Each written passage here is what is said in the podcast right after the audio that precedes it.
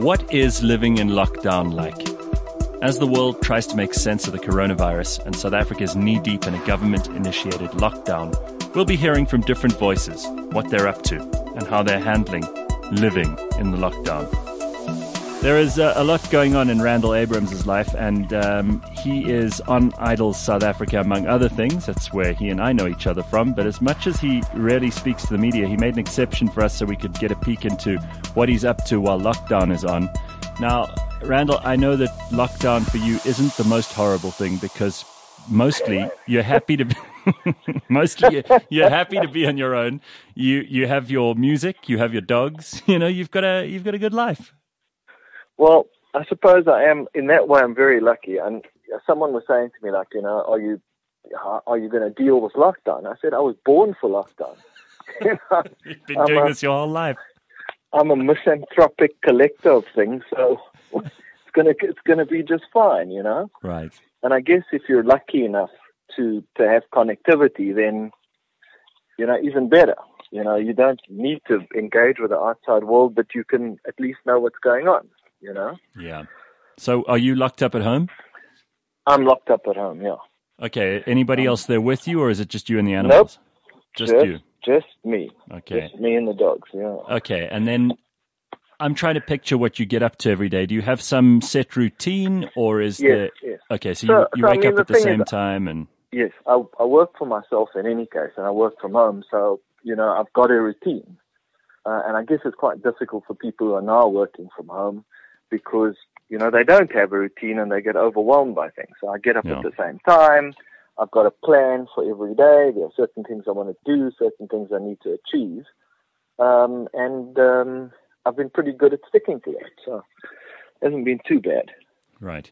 So, does this involve meetings on Skype and Zoom and phones and all of that stuff? So, a, a bit of that. Um, some of the things that I've been planning on doing have obviously just been kind of curtailed as everybody's, you know, put a lot of things on hold.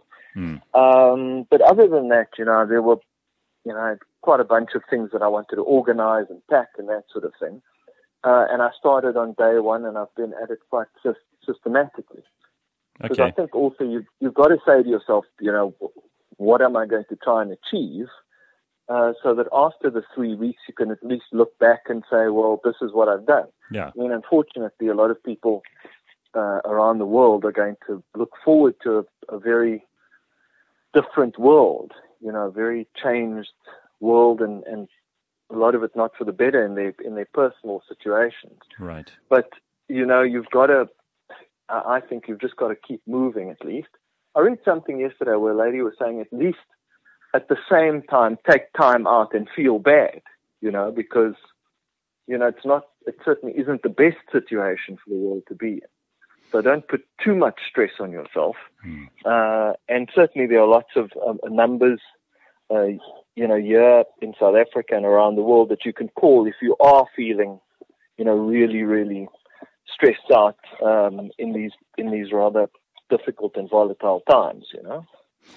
Yeah, I think that's a very valid point to make, and one that not enough people have referred to. Uh, you know, apart from the, the, the financial duress people are going to be under, there's there's yeah. a huge amount of strain put on relationships. There's there's absolutely uncertainty about There's the future, very, very anxiety, unfortunate figures about um, domestic violence around the world as well. Yeah, I saw that. You know, uh, uh, and I think uh, I think we must all just uh, be aware that you know the majority of human beings are very you know they want to go out, they want to see their friends, they want to you know see their parents, see their family, you know. So uh, you don't so strike me. Difficult. You don't strike me as the kind of person who would uh, stockpile toilet paper. But is there anything that you you said you've been preparing for lockdown all your life?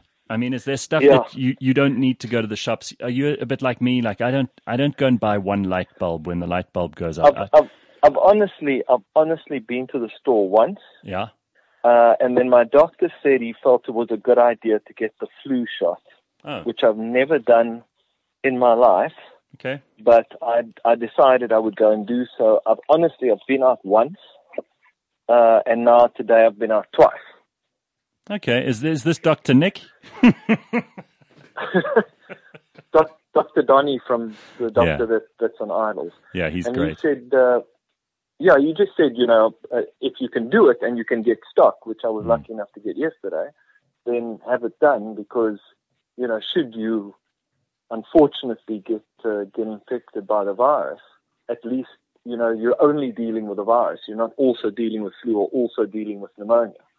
So I, I took that advice. You know. Have you been organizing your your music collection and I other have, uh, collections and That's exactly what I've been doing. Mm. That's exactly what I've been doing, and I've been doing it systematically since the first day of uh, of lockdown. I said that's a great plan. It's something I need to do. You obviously, you know, if you if you work in the way that we do, you know, your life is not that structured. You get called to a meeting, or Yeah. someone calls you wants to discuss something. You need to you need to hustle. You know what I mean? You can't, with respect, you can't sit on your ass. Otherwise, you'll be flat broke. absolutely? So, um, so this obviously gives me the time to do that, and that's exactly what I've been doing. I think the other thing that I'm, the one thing I'm not particularly happy about with the media and, and, and politicians is calling this social distancing because it's not. It's physical distancing. In fact, it's now a good time to maybe call someone you haven't called in a while. yeah. You know? Are you surprised Um, at the people who've called you or the people who you felt you needed to reach out to? Um, no, not really. I mean, I just, you know, there's some people, obviously there are people who are, um, in the, either in the age bracket or because of their health, for whom this, um, for whom this is, is more worrying than others. Yeah. I mean, we shouldn't say that. I mean, you know, the, the British PM's got it and he's only 55 if I'm not mistaken. Um, and he's been in intensive care. So, so it certainly can affect younger people like you and I. But, but over, overwhelmingly, the numbers are, you know, pe- older people from their 70s onwards and then people in their 60s or 50s who have underlying, underlying health conditions. So, you know, at the beginning also, with respect, leaders around the world weren't taking it seriously. And I've had one or two friends who were of a, of a certain age who, who weren't taking it seriously. And I was thinking, but hang on a second. I, I read a very good thing. A guy was saying, you know, if your percentage chance of getting it and getting ill is X, right? Yeah. you, you, why would you take your chances? You know, if I said to you, there's a bowl of a hundred sweets, Yeah. a hundred M and M's, but one of them's poisonous and it's going to kill you, would you dip your hand into the into the M and M's? No. Definitely. Exactly. Yeah, makes sense. It's not like bloody Russian roulette, you know. So rather take the advice, and I must say, uh, I'm sure you've had other people on your show, and you you you might feel the same way. I think, in terms of how our government has handled this, I mean, they have done exceptionally well, and certainly in comparison to other governments, I mean, a- lot of people, I imagine, think to themselves, "Wow, I wish I was living in South Africa right now." Yeah, and, because they and didn't uh, take any chances. They didn't say, "Oh, let's wait and see." You know, there's this whole story now that the the TB injection is actually an inhibitor and that sort of thing. Hmm. They didn't wait. They didn't say, "Oh, well, let's see." They acted. yeah, and I think Zweli Mkhize has really stepped up to the plate, as has He the really- president. Yeah, and, and Again, this. I mean, if you if you look at other health ministers across the world, um, the Scottish health minister went to go and visit her her country home twice, you know, and then resigned. At least she did the right thing. Um, and other health ministers who've kind of been nowhere, Yeah, you know. yeah. Um, just uh, briefly, are there things that you're realizing you don't need anymore? Because you said largely your life was already conditioned to this kind of thing. But are there are there day to day Well, I guess you know if you've got if you've got if you've got like ten copies of Gaucho by Steely Dan, you might want to give one or two away. you, you know, um, because because like you've got to you've got to admit to yourself that maybe that's like not a good thing. You know what I mean? you're You can't hoarding. listen to ten copies of the same record. You know, if someone said to you, but you've got lots of books, you can at least say, well, yeah. So what? You know what I mean? I Yeah. like reading. Yeah, Um, but uh, but yeah, I, I think I mean I'm I think there are one or two things I need to get rid of, and I've already what I did was again, you know, in saying you're going to be systematic, was the minute I found something that I could give to someone that I thought you know they'll they like this or they'll appreciate it, I phoned them immediately and said, I've got this. This is how much it is. Do you want it? Right. or I've got this, it's for free, it's yours. You know, Wow. so that now I can't I can't pull out of it. You know what I mean? Yeah, because you are Um, you, other- you, you are a compulsive collector, and I know you like that with books as well. Yeah, yeah. So I think the other thing is I was saying to people, you know, people are saying like, what should we do on our, you know, during this time? Um, and I think one important thing that I mentioned to someone was, you know, everybody's saying, well, you can teach your kids this, or you can spend more time with your kids and teach them that, and Mm. that sort of thing. You know what I mean? And I guess it's pretty stressful for people who have kids Oh yeah. can, you know, teenagers and young kids. And I thought to myself, you know, if you're our age and you've got a kid, they grew up in kind of the new South Africa and we grew up in the old South Africa. Mm. So what a really good thing to do might be is ask them to teach you something. Hmm.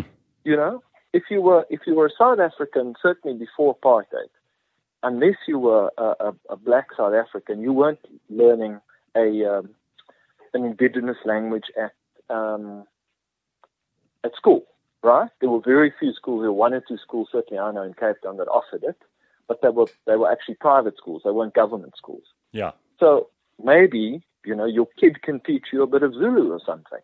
You know? That's a good idea.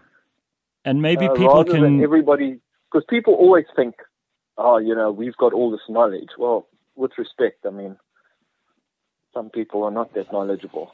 So, well, I think it's also a good time for for people to listen to some really good music and to expand their music knowledge. I mean, you know, a, a lot of kids grow up only hearing the music of their time, and a lot of parents only listen to the music of their time. And maybe a little Absolutely. a little cross pollination wouldn't be a bad thing there either. There, there's that's that's a great idea. Yeah. And I think the other thing is, I, I also said to people, I said, like, what do you think we should do now and whatever. And I said, just try and do one thing that you've always been trying to get around to doing, or do one thing that you never do. I was speaking to a friend of mine who was saying, oh, God, there's no sport. Yeah. Read a book. Mhm. Uh, he says, I don't like books. I'm like, well, you don't have any choice right now, do you?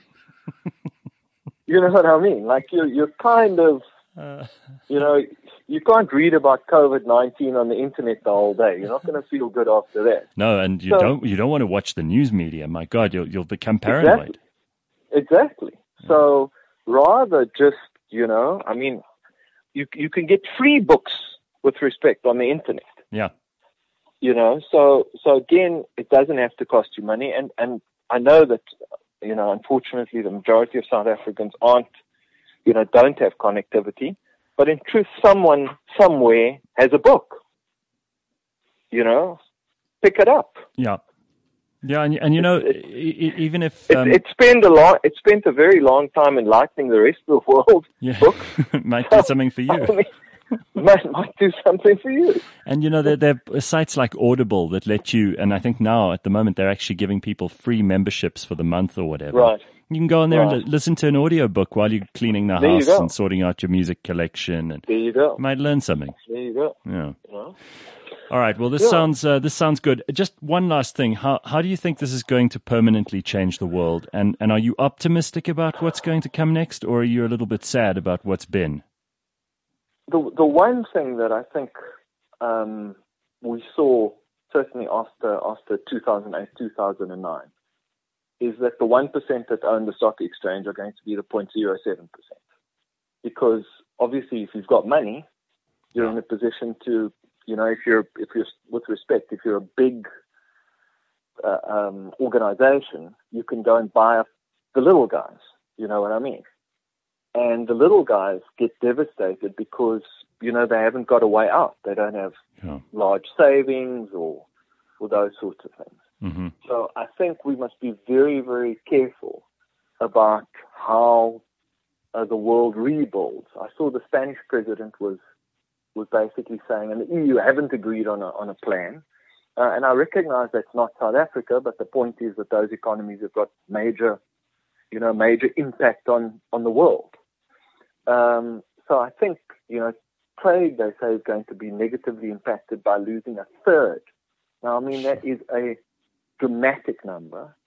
I do see that the Ch- Chinese premier has made a very good point to Donald Trump, which is that there's, alre there's obviously a bubble a trade bubble of trade that isn't happening because of all the disagreements between Americans and Chinese. Mm. So if they sort that out, then at least there's going to be a bit of a, a rise in things.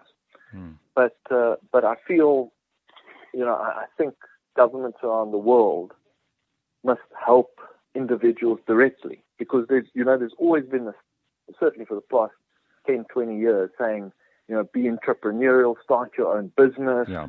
blah blah blah blah blah, because we, we recognize you know everybody can't get a, a job at a corporate, yeah. but let's hope let's hope that governments help people directly because you know to have a I mean, what they're saying in the States is that they could have an unemployment ratio that's up to 30%.